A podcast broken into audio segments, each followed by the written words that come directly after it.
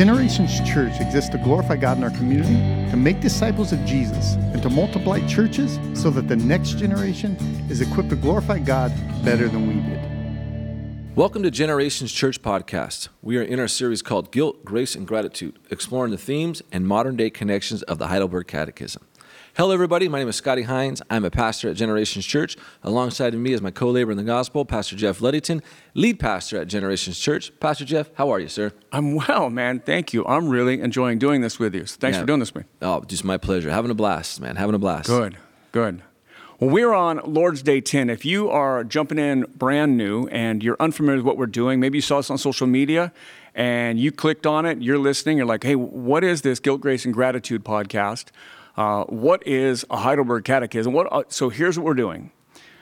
A catechism is a, a system of learning by asking questions and memorizing these answers. And we believe that these are true as they support Scripture. In other words, so Scripture is what we believe is true. That's what we believe is authoritative in our Christian life. And 450 years ago, as this gospel, this truth of Scripture was getting captured again by the church, they wrote down a system of questions and answers to disciple people. And so, to, if that's an unfamiliar term, to just make students out of people, students of Jesus. And so these questions and answers are memorized. They're uh, to be taught from like a father to a son or from a teacher to a student, uh, from a discipler to a disciple. And so that's how we've been doing it. We've been working through uh, each week or each Lord's Day. Lord's Day is a Sunday, and that started off the week. And so it's a week's worth of content. So it would ask these questions and give these answers, and we'll work through the content today. But I'm going to ask them, uh, and Pastor Scott's going to answer them. That's how we work through it. So here we go. Uh, Lord's Day 10 has two questions. The first one is What do you understand by the providence of God?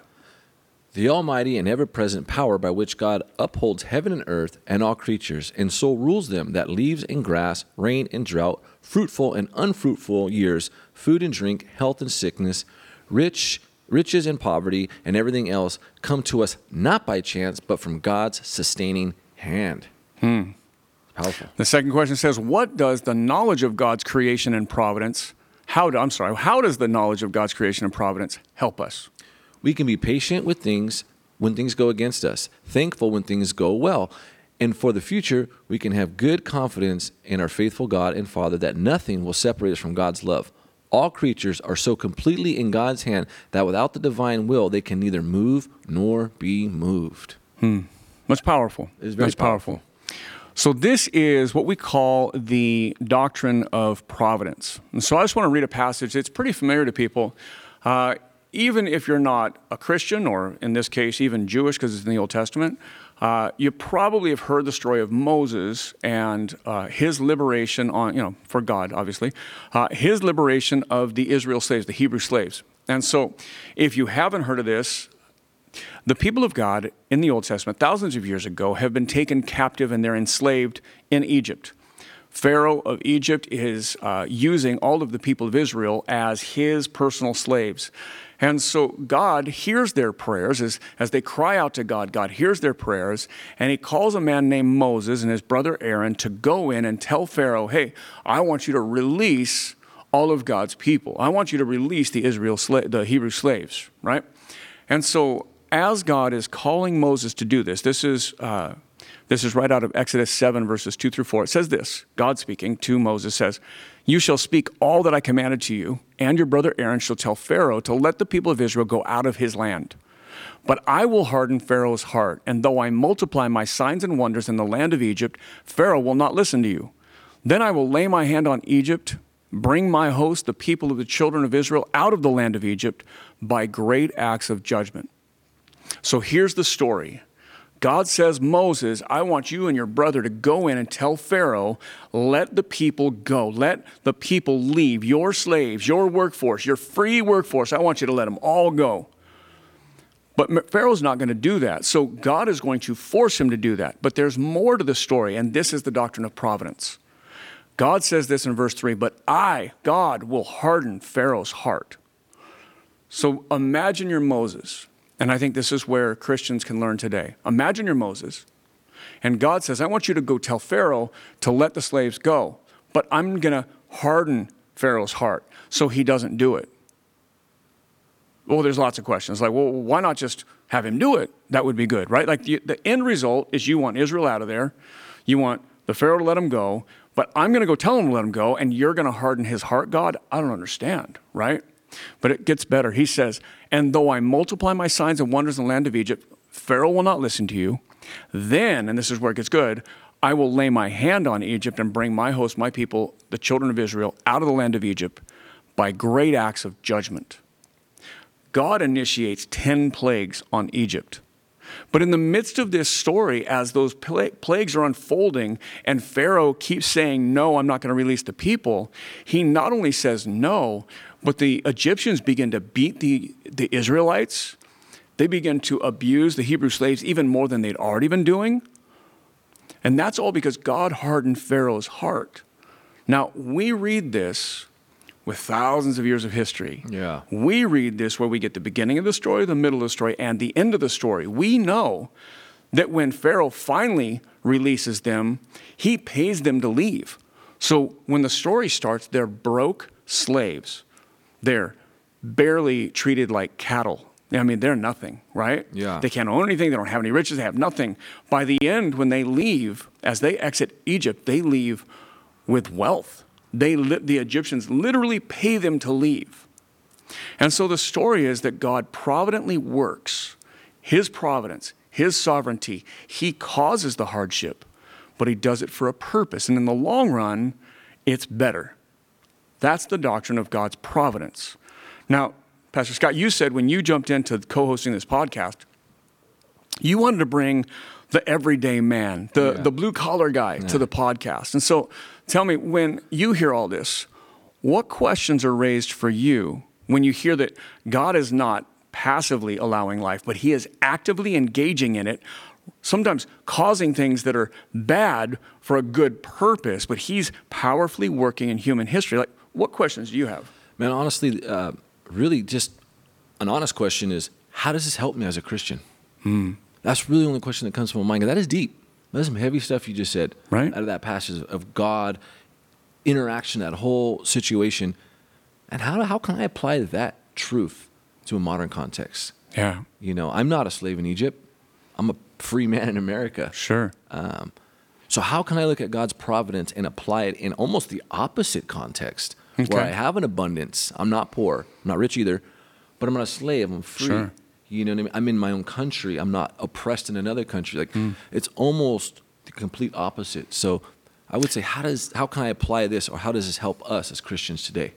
Okay, that's good. So take it out of take it out of Egypt thousands of years ago, and set it in our context in Western America, um, where we have plenty. Even even those of us that don't have as much as we want, or we see other people, we think other people are rich. We're rich by the world's standards. Yeah, our right? homeless have iPhones. Yeah, our homeless have iPhones. There you go. So, and listen, if you're an advocate for the homeless, please don't hate us. But no, yeah. there's a there's a fact there. Like what we see is as poverty, right, is richer than most of the world. Yes. Now, I'm not lessening anybody's poverty or the homeless or anybody's plight right now. But what I'm saying is, is we have a lot more than folks in third world countries, you know, yeah. in sub-Saharan Africa or something like that. And so, um, how does this relate to us? Well, what this is speaking to is God intervening in human history. One example being a very clear example where God speaks to Moses, sends Moses in to Pharaoh. Moses does everything God says to do, but God says, I'm going to harden Pharaoh's heart. So God causes the hardness of heart in Pharaoh. He does so so that the outcome will be on the other end of all the hardship, which is going to affect the Hebrew slaves, they will literally be beaten. Their job will be made harder. They will get less, work more. It will get worse for them, and they will cry out, Moses, why are you doing this? Why are you saying something? Man, it was better before you got here. But because God heard their prayers to be liberated from slavery, He is choosing to do this in such a way where they leave better than they expect. So, what we have to do is understand the story, then put it in our context. So, let me say this have you ever endured hardship in this life? Plenty. Okay. So, when you think of hardship in this life, do you see it as caused by God, allowed by God, or divorced from God completely? I would say initially, um, the the instance I'm referring to, divorce from God, but now I can I can say through Scripture allowed by God. Absolutely. Okay. What if I said the doctrine of providence is saying caused by God? Yeah, that changes it. That's a challenge, right? yeah, because Okay. now God, I'm, I'm, I have to I have to accept that God wants to inflict this pain on me. Okay, so uh, so if we use different words, so God causes affliction. If that's what we say, then we can see that in Exodus. I will harden Pharaoh's heart, and though I multiply my signs and wonders in the land of Egypt, Pharaoh will not listen to you. Why? Because I will harden his heart. Right? Now the outcome again. Let us keep the end in mind. Yeah. The outcome is all those people leave with the ability to go establish their own place. Yeah. Right? So God has a bigger view. The affliction, it isn't that God is causing or that his purpose is that Israel will be beaten in that moment or that they will be afflicted in that moment. That's a byproduct of what he does. Now, God's not ignorant of the consequences, clearly. And that is for God in this moment. And I say this meaning scripture says this, doesn't mean I understand it all or, or, or that I have reconciled it all to my own life. But God causes this, it has a negative outcome for a minute, you know, for a short period of time on Israel. But when they leave, it has such a benefit that it was worth it. Yeah, you even see that the uh, the Egyptians got to see God's glory, They did. and even as time, Like it or hate it, but they did. but yeah. they did, yeah, Yeah. You know that uh, you had quoted this verse in, a, in an earlier podcast. Romans eight twenty eight says, "And we know that for those who love God, all things work together for good, for those who are called according to His purposes." Right. That's a New Testament passage that is often quoted. Partially, we know that God works together all things that are you know for the good, right? But not for those who love God, for those who are called according to His purposes. Like this is incredibly intentional about God's people, not just random acts of, or occurrences. But this helps us uh, kind of put a modern day context on it. When we go through hardship, we can't just see God as not almighty, right? That God is just passively allowing this. But oftentimes, that God is engaging in human history for a purpose. I, I thought of this earlier and I, I didn't write it down or look up the names, but I remember, um, you and I both, we remember 9 11, right? We remember when the planes hit the buildings. I remember where I was. We were glued to TVs for days, right, watching all this stuff unfold. Um, we all heard about the first tower. I got a phone call from my mom. We turn on the TV. Right as the second tower is coming down, we see it. Wow, I remember that moment, right? I do too. Yeah. Well, there's that story, and I, and I don't remember the people's name, and there's a you know a flight number and all that. There was another plane, right, where uh, they tried to hijack the plane, and the passengers took over, right, and so there's that that famous let's you know let's roll like Yeah. let's go get them, right, and there's that famous quote. Well, that guy dies in the, in the in the plane, but his wife writes this book later and tells his story and glorifies God through it. And so, so sometimes it is that. Sometimes in this very hard moment, right? Where God has caused one thing or, or, or has, has set off some chain of events or has done something, it's for a purpose, right? And that the purpose is greater. Right now, I don't know what the purpose would be in the, in the airplane crash thing. I, I know that as the author writes the book, she tells of how faith inspired her husband and how her husband you know, even though he died, he caused he stopped that plane from running into another building, flying into another building. And so that there, there's a cause and effect. And she tells it as a positive outcome of their faith, right? When we see this, when we look at struggles in our life and we don't ever see them as being fruitful. But the first question asks, what do you understand by the providence of God? And the answer is that God causes everything rain and drought, fruitful and unfruitful years, food and drink, health and sickness, right? Riches and poverty. God causes it all. But then you ask a great question How does the knowledge of God's creation and providence, that's the second question, help us? And your answer was we can be patient when things go against us, thankful when things go well. And for the future, we can have a good confidence in our faithful God and Father that nothing will separate us from God's love. All creatures are so completely in God's hand that without the divine, they can neither move nor be moved. It's an assurance of faith, right? Absolutely. Yeah. How does that assure your faith when you're going through hard times? How man, I can rest on His promises. Okay. Well, first off, um, in promise, I have the examples. I love that passage. Paul talks about things written in the past are Mm. Right. for our learning, right, for our good. And so I can look back and understand if I'm in a context that just seems so oppressive and just it's better just to be back in the, the easier path that I know God is working something out for the good. And because I'm called according to his purpose, right? And, and mm, I'm called to bring him cause, called to bring him glory. You know what's fascinating about that Romans 8:28 passage is the very next chapter, Paul goes to break down this whole conflict with a Pharaoh and Right. God's providence. So it's very applicable. And It's cohesive theme. it- yeah. extremely cohesive. And it's something we can rest because it's a consistent character trait of God, but the end is always for his glory, which is always at the end we benefit from. Mm, it's good. Very comforting. So it's, it's not a passive God. It's not an impotent God, right, who is not powerful. Yeah. It is a powerful God who sometimes allows causes, initiates things, right, whatever it might be, that end up with hardship for us. And, and, and some of that, I, I don't want to say God is, you know, micromanaging everything, right? But nothing happens outside of his providence. Well, we have to understand he has a, a complete goal. Right. Like there isn't an end, a bookend to this story of life Right. for us as individuals and globally, according to Scripture. Yeah. And so when he is interacting in these things, it's because he has a bookend to accomplish that he set forth. That's good.